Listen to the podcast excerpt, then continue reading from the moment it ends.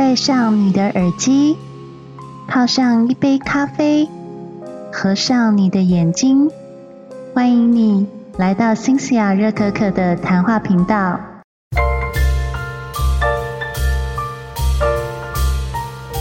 晚安，各位听众，大家好，欢迎回到新西亚热可可的谈话频道。好久没跟大家见面了，我大概有一个月时间没有录音了。那今天来跟大家交代一下，我这一个月到底去了哪里哦？呃，其实我大概是十月底左右就开了一个子宫肌瘤的刀嘛。我记得我好像在上次节目有说过。然后休息了一段时间之后，我就出差了。我去法国巴黎出差，出差时间是从十二月二号从台北出发，然后一直到十二月十七号才抵达台北哦。中间我就搭了那个阿联酋航空从杜拜转机到巴黎。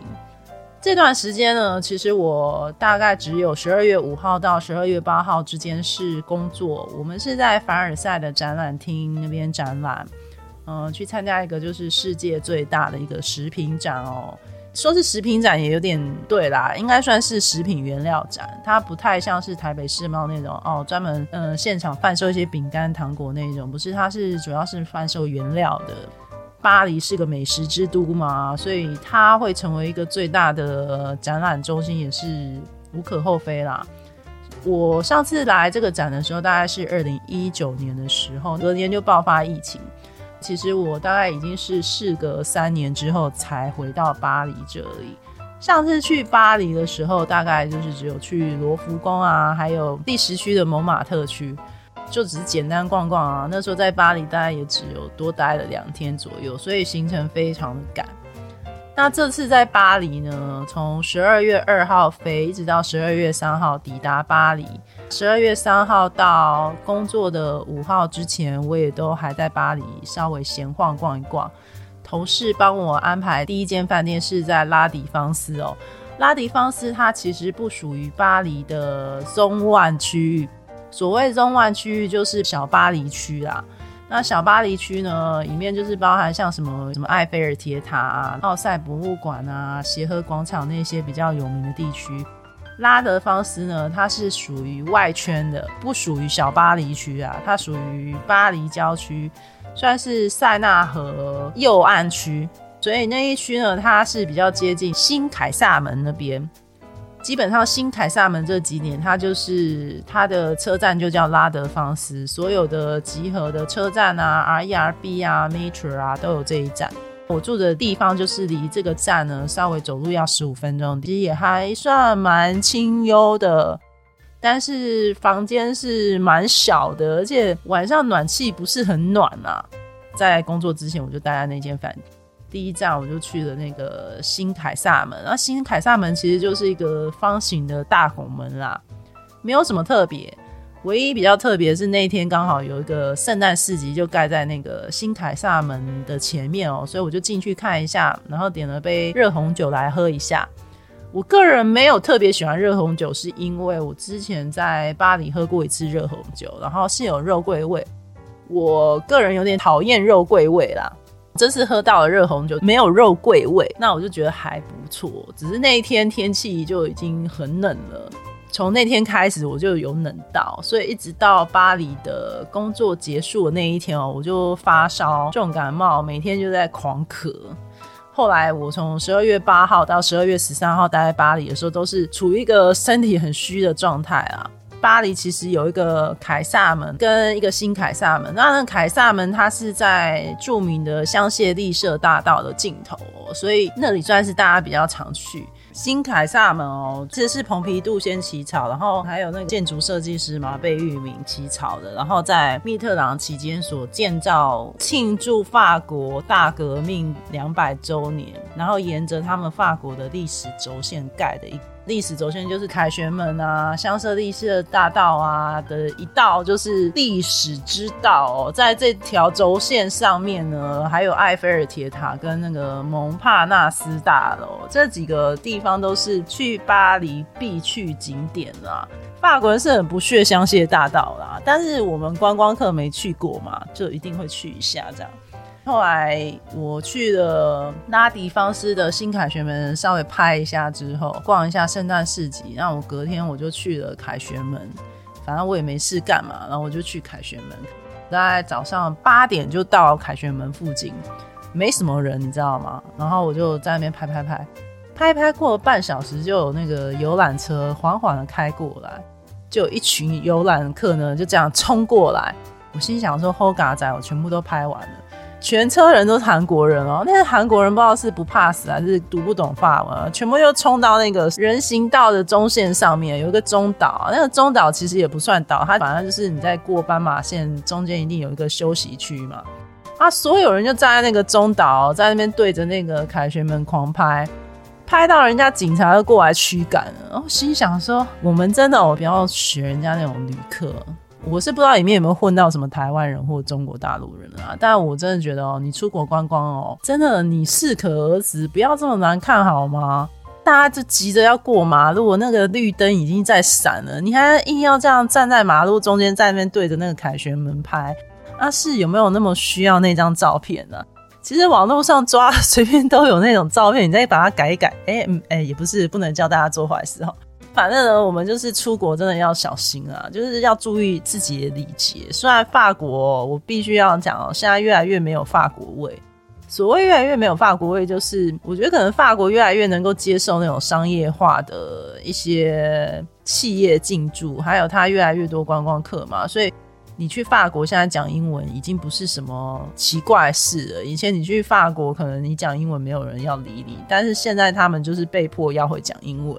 所以你如果去法国讲英文，基本上大家还是会理你啦，不会说因为你讲了英文，然后他们就觉得你很讨厌。没有，他们现在都接受度都还蛮高的。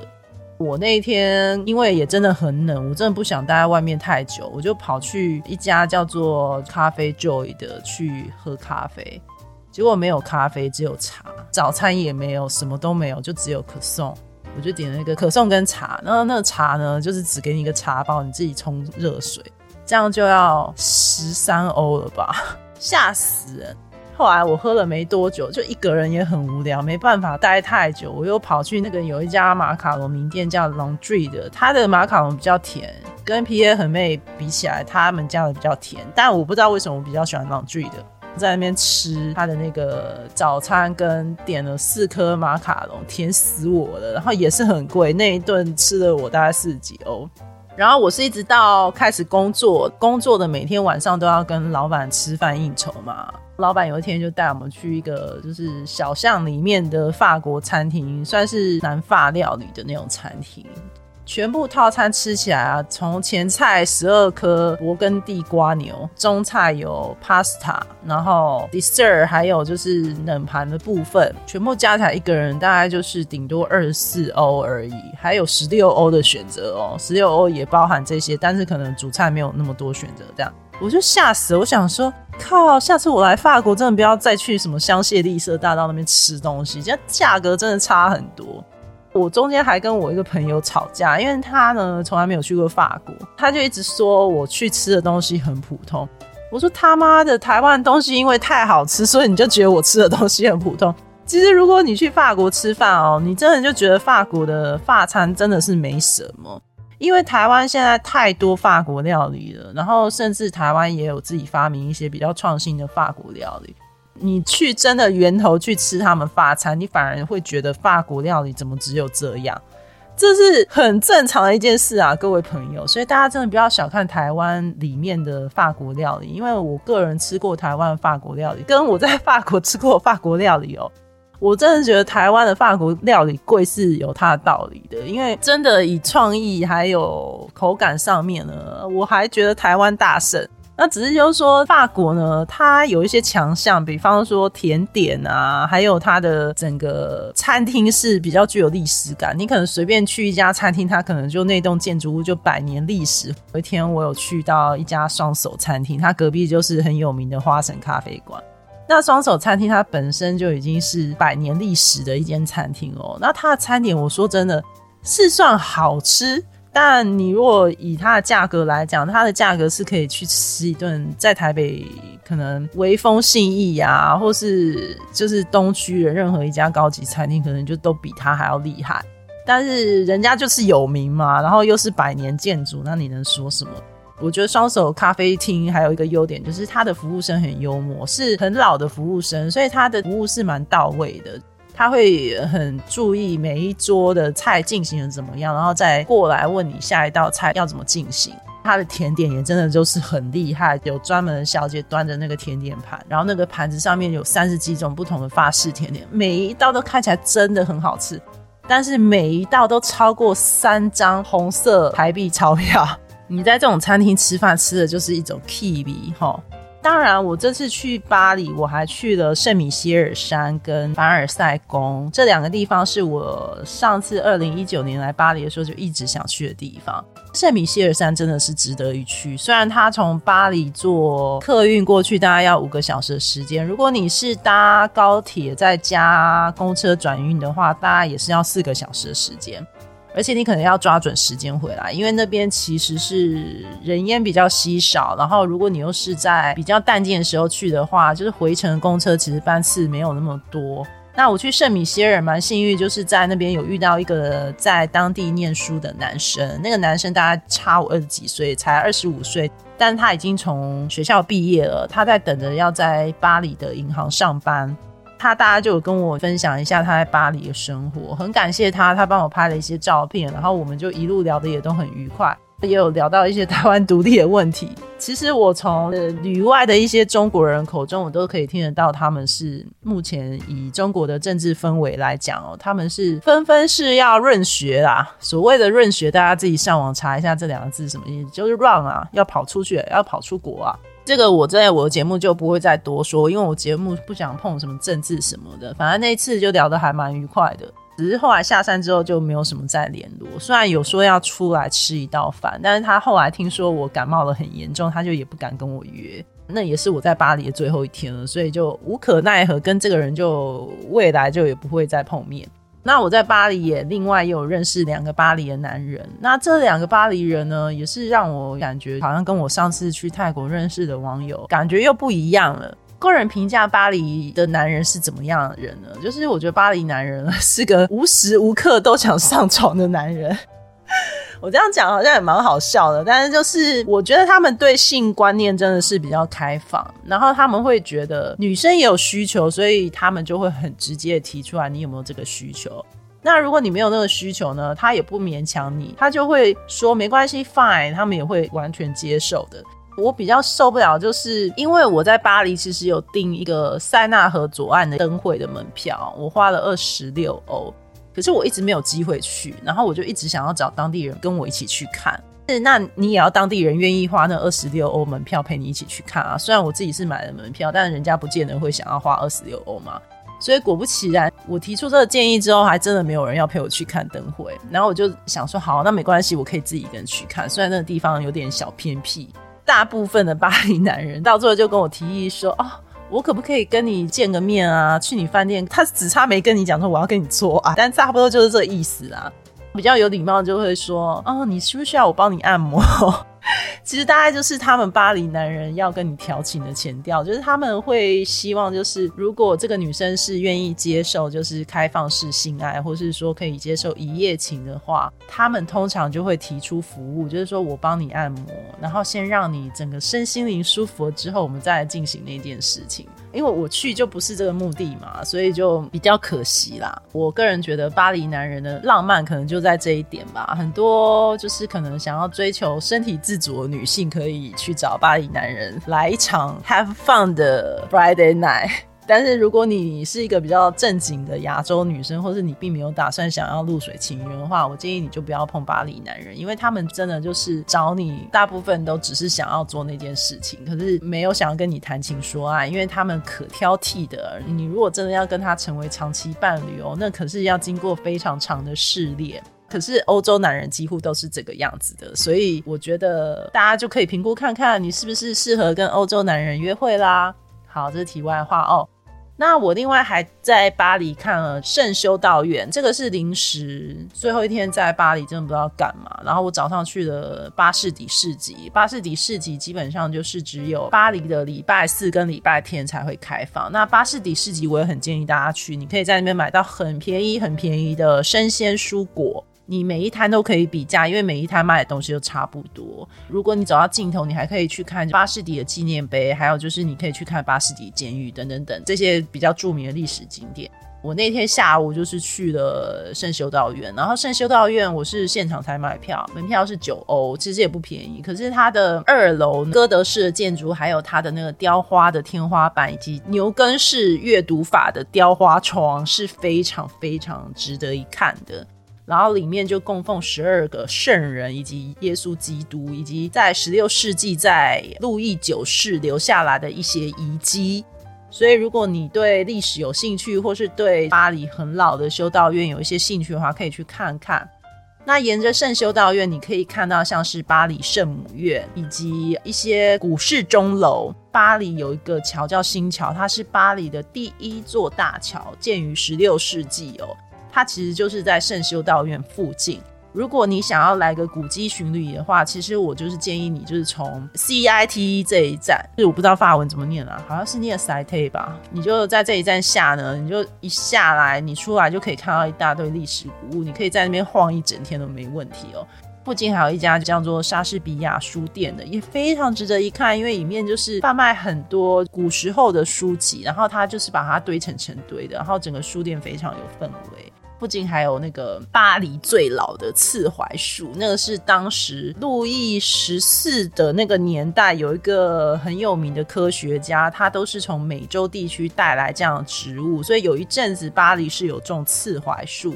那这个刺槐树记得好像是六百多岁了吧，还是一千多岁，忘记了。反正我也是无意间发现的。沿着那条树呢，旁边就有很多什么修道院啊，然后历史建筑物等等等的。总之，巴黎它是一个，你仔细去看它的巷弄，调阅它的一些历史资料，你会发现说，它的很多街道、很多建筑物都是很有历史感的，只是它可能没有像凡尔赛宫，或是没有像罗浮宫那么有名，但是也是很值得一看的。当然，这次去凡尔赛宫也是让我大开眼界啦，里面的一些奢华程度就是让我很扎舌。可是那一次就是我是跟一日游，当然我后来很后悔。我觉得各位去凡尔赛宫哦，以后就是自己搭 R E R 去就好了，是 R E R C 这条线就可以到了。我那次就傻，不知道为什么就报一个 K K day，然后就变成门票很贵，车费也很贵，重点是回程时间要一直拖到下午五点十分才要载我们回去。其实我全部看完大概是下午三点半。后来我就受不了，不想等啊，我就自己搭公车回到巴黎市区。搭公车也很近，就直接离开那个巴尔塞宫门口，走三分钟的路就可以到公车站。然后他大概搭了二十几站就可以回到巴黎市区了。所以我觉得大家如果要去凡尔赛，你就自己去吧，不用再浪费时间去跟什么一日团啊，那增加你的成本啊。凡尔赛宫有什么可以看呢？它蛮多可以看，最有名就那个镜厅嘛。那个镜厅它里面是当时的路易十四跟他的皇后呢专门接待外宾的地方。那过去像是什么凡尔赛合约啊，还有就是德军占领凡尔赛的时候签订的一些合约。都是在这个地方进行的。那静厅它最漂亮就是它里面有一道长廊，里面总共听说有四百多道镜子，然后上面的洛可可风格的水晶灯也好像数百串吧。离开静厅之后，它下一个更值得看的就是战争厅。战争厅其实是在路易十五下一世是什么？威廉二世还是什么？忘记了，反正就是也是其中一个国王修建而成的那个厅。它本来是在路易十四是一些给仆人啊，或是王公贵族住的一些寝室。后来这个皇帝把它整个打通之后，就把那个法国历年来的战功历史就挂在那个墙面上面。那它的那个长度比静厅的回廊还要更长，所以这两个厅是最值得看的。里面当然还有就是国王的寝室跟皇后寝室也很值得看，以及就是金木水火土星的这几厅，比方说像是 Mars 战神厅啊、维纳斯厅啊，还有路易十四的子弟啊、侄女啊、孙儿辈的那些寝室都很值得一看，就是金碧辉煌啦。所以你要把它全部整个看完的话，大概从早上九点，你大概会需要看到下午三点左右就可以把它看完了。很仔细的看的话，你还可以在那边买一些纪念品什么的。我这是在法国还有西班牙，因为我后来去了西班牙巴塞隆纳，就是在西班牙这三个地方，我就总共累积买了三颗风景球吧，因为我个人很喜欢收集风景球。所以，我个人觉得凡尔赛宫是必去啊，一定要去看。但是你可以自己去，然后圣米歇尔也是一样可以自己去。但是如果你嫌麻烦，你可以跟我一样，就是订 KK 的一日游。车上呢会有一些外国人，要不要跟他交朋友随你便。我现在年纪到了，越来越懒了，我就习惯就是订个一日游。反而在车上有缘就做朋友，没缘我就一个人到处逛。这是我在巴黎的这个部分。那我在西班牙那个部分，是因为我后来待到十三号之后，真的觉得很无聊，然后我就决定就是临时飞去巴塞隆纳，所以我就连夜跟那个台湾旅行社要改我回台北的机票。我本来想说要直接从巴塞隆纳飞回台北，结果阿联酋航空的那个航班就不能拆嘛，变成我就买一个那一段的瑞安航空的机票飞到巴塞隆纳。还花了不少钱，飞到巴塞隆纳之后，就变成我在巴塞隆纳待了三天，再飞回法国，再接下午的飞机回台北，所以很赶。加上瑞安航空，它只能接受然后七公斤左右的行李吧。如果你要加行李费，那真是贵到一个爆。所以后来我就决定把我所有行李都存在那个戴高乐机场 Terminal Two 的一个行李寄存处。那那个行李寄存处呢，其实也蛮难找。它其实就在 Terminal Two 的四楼，它算是二十四小时营业。所以大家如果有行李寄存的问题的话，其实就可以直接去 Level Four 去找这个地方。反正我就把所有行李寄存在那边之后，我就直接飞到巴塞隆纳去了。那巴塞隆纳的天气当然就比巴黎还要温暖多了。可是呢，我那时候真的已经病到一个不行，已经开始就咳嗽，咳很厉害，身体很虚哦。可是我该买票也都买了，比方说像米拉之家啊、圣家堂啊、圣十字保罗医院啊，还有奎尔公园的一些门票我都买了，所以就变成是我只好照着我的行程走。像第一天我就去米拉之家、巴特罗之家，但就是拍拍照。米拉之家我有进去看，但米拉之家那天下雨，就屋顶最值得看的屋顶不能进去。但我也在它的顶楼大概看了一下高地建筑的一个历史，还有他留下来的一些模型。只能说这个人是个天才，在当时这个时代来讲，他的后现代主义的确是影响了很多当时住在巴塞隆纳区的一些建筑师。而且巴塞隆纳呢，我觉得很棒一点就是它所有的古迹还有建筑物，包含高地以及跟它同期的一些建筑师的一些作品呢，都几乎集中在加泰隆尼亚广场的周边。你几乎都是走路可以到，只是说那几天刚好下雨，所以我就是选择搭地铁跟坐公车。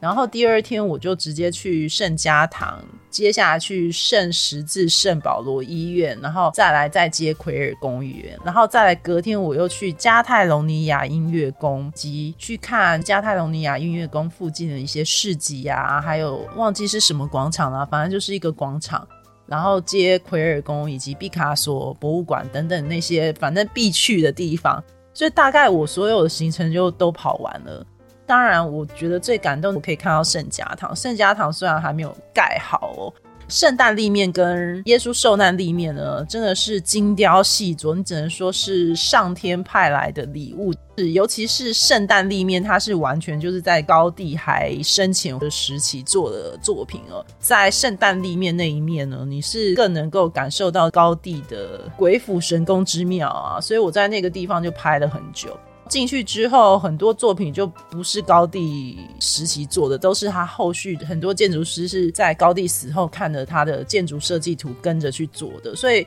嗯，我感觉里面跟受难立面那边就，我觉得就好像精致度没有像圣诞立面那么厉害。那还没有盖好立面是叫荣耀立面，荣耀立面它门口有一个呃，算是圣经的一些画是刻在门口上面哦。听说荣耀立面是最繁琐的一面，所以到现在也都还没有盖好。而且因为圣家堂它是一个赎罪堂嘛，赎罪堂的意思就是它的建造就是要全部靠大家的捐款去做，它才可以继续它的这个建筑。所以呢，我是不知道他是不是真的像维基百科上面讲的是二零二六年就会改好。我个人觉得可能还要再花一段时间。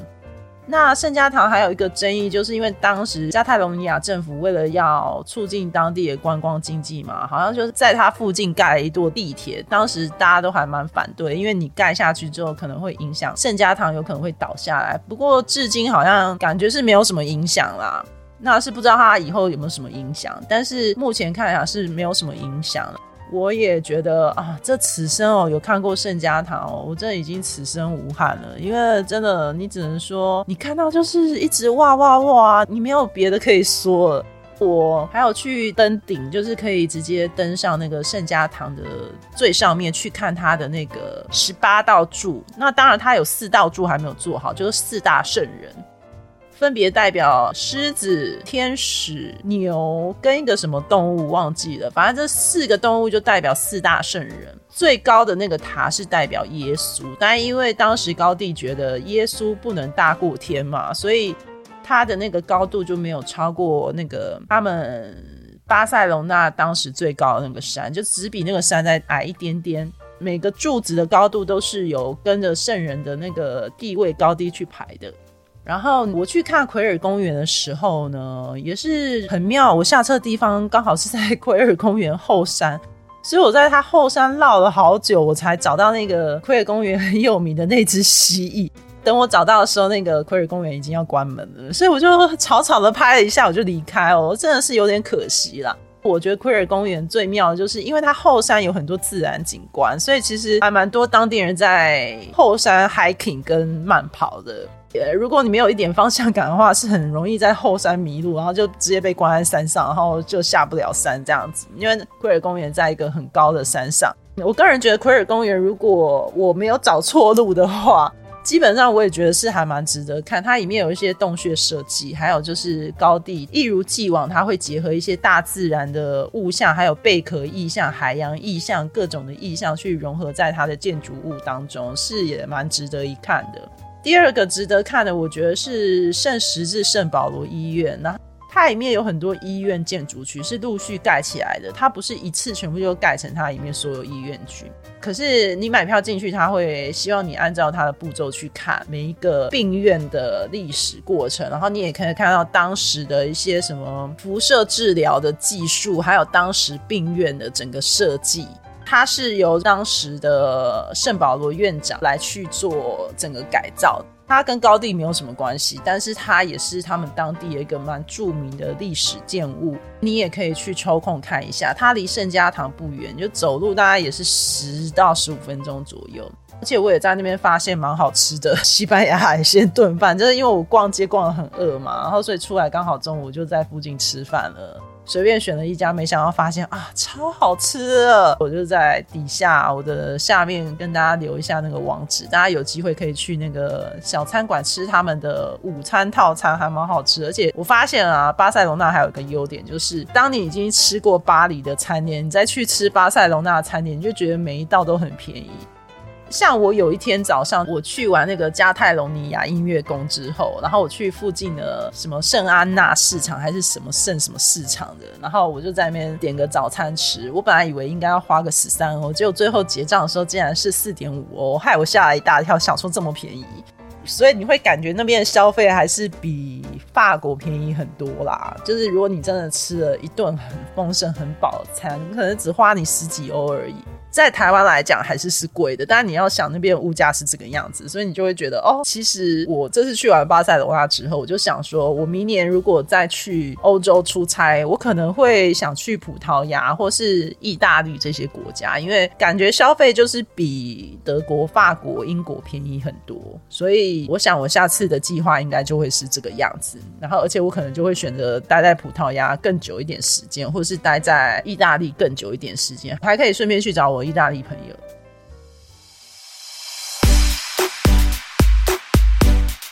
那我快速聊一下这部我今天想要跟大家分享的长篇科幻小说。其实这篇长篇科幻小说一样是由我上次有一集叫做我们以光速前进的那一本短篇小说都是同一个作者叫金草叶。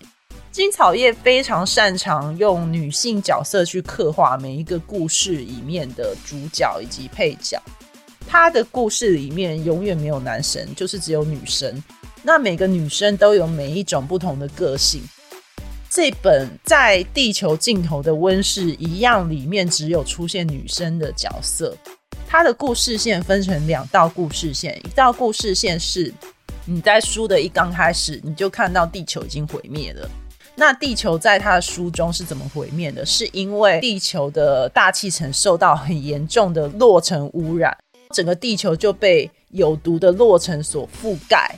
所以地球就上面所有生物，包含人类，有部分已经灭绝了。当然，植物、动物就无可幸免哦。那能存活在地球上的人呢，都是一些耐性种人，就是耐得住这些落成伤害的人。可是这些耐性种人呢？他是因为身上有一些抗体，可以耐得住这些落尘，所以呢，有存活下来的地球人，为了要防止那个落尘侵害他们城市，就纷纷盖了圆顶城市在他们的城市上方。他们甚至还会去猎杀这些耐性种人，把他抓到实验室来做实验。故事一刚开始是一对耐性种姐妹花，就从一个大的圆顶城市的实验室逃出来之后。他们就经过辗转的不同圆顶城市流浪，无意当中发现了一个叫做普林姆村的乌托邦世界。这个世界跟其他圆顶城市不一样，里面收纳各方而来的耐性种人，以及受到圆顶城市迫害的一些人。这些人呢，他在这个乌托邦城市里面就非常有规律的生活着。乌托邦城市里面有一个温室。这个温室呢是由两个女性所主持的，一个是精神领袖秀智，另外一个叫做瑞安。但是瑞安她非常神秘，她是一天到晚就待在温室里头做实验，然后她做实验做出来的东西，她就会分发给村民。那那些村民喝了就是瑞安做出来的东西之后，就是对于落成这个东西会有耐心，然后得以继续生存在这个村子当中。秀智他就是负责规划这整个乌托邦城市的运行。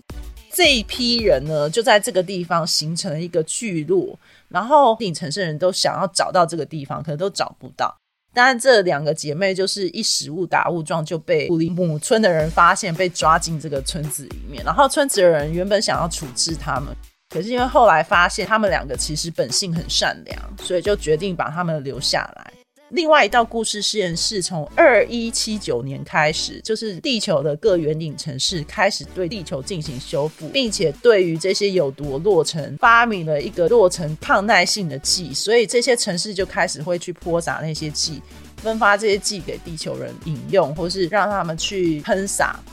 渐渐的，地球的生物就慢慢的复苏起来。这个故事线里面呢，却出现一个很奇怪的植物，有一个植物叫做莫斯纳瓦呢，就忽然在就韩国的某一个叫做海月城市，忽然大量的繁殖。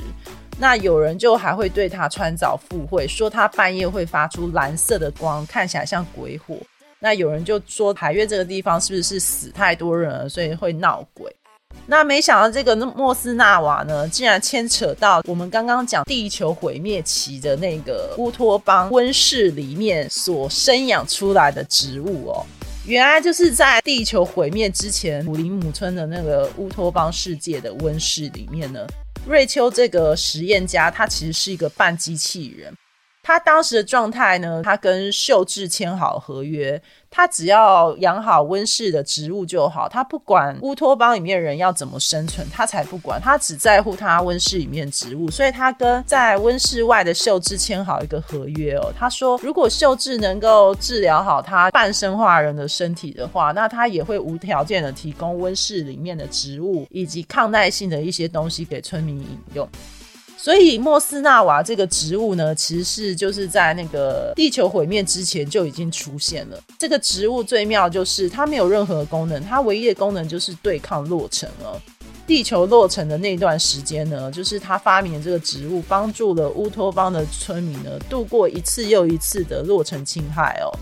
因为地球人是没有办法闻那个落成的味道，只要一闻就是必死无疑呀。也因为这个样子呢，普林姆村就蒙上了一层非常神秘的面纱。故事到最后呢，这两个故事线就集合在一起。借由金草叶的很细腻的写科技小说的手法，以及他去叙述这两个交叉时代的剧情呢，透过那个莫斯纳瓦这个植物所串接起来，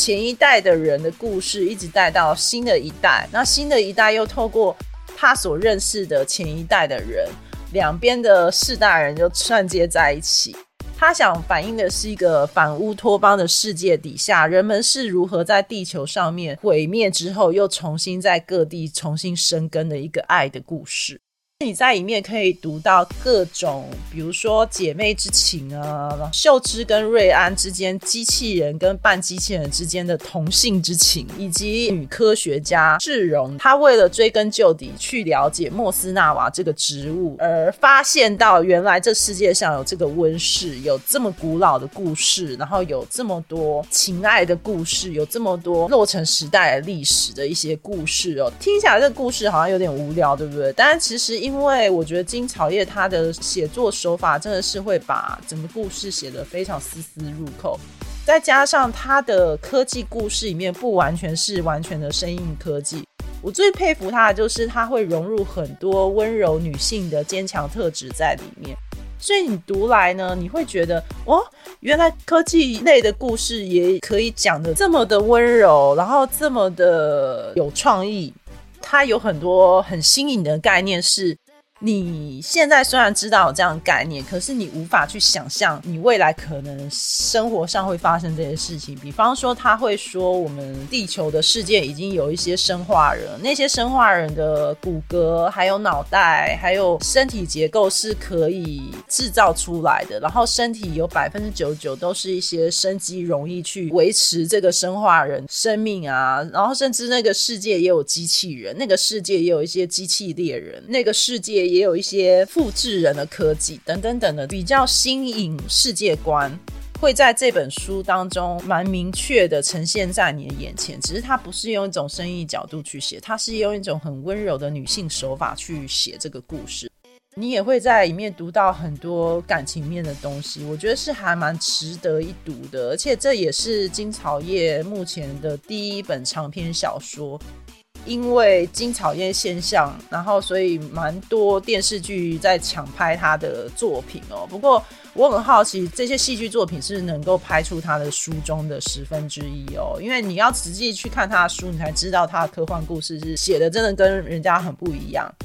近期就蛮喜欢读一些韩国小说，因为我觉得最近啊，韩国小说真的是写的让人家觉得很有市场性，但你又不会觉得落于俗套或是很传统的感觉，你会觉得读来有耳目一新的感觉，还蛮棒的。这些韩国小说家的写作的技巧呢，是真的越来越值得阅读，并不是像我们以前想的那么的没有质感。现在蛮多韩国小说家。比方说像欢迎光临梦境百货啊，灾难旅行团啊，我讲过一些书啊，小人物的故事啊，这些书我都觉得很值得一看哎。然后只是说，当然有些人是比较不喜欢韩国人的，可能就会觉得啊，韩国的东西有什么好看？但我建议你抛开一些成见去看一下，你会知道说，哦，韩国人的形象做的还不错啦。对，就连书都写的很丝丝入扣。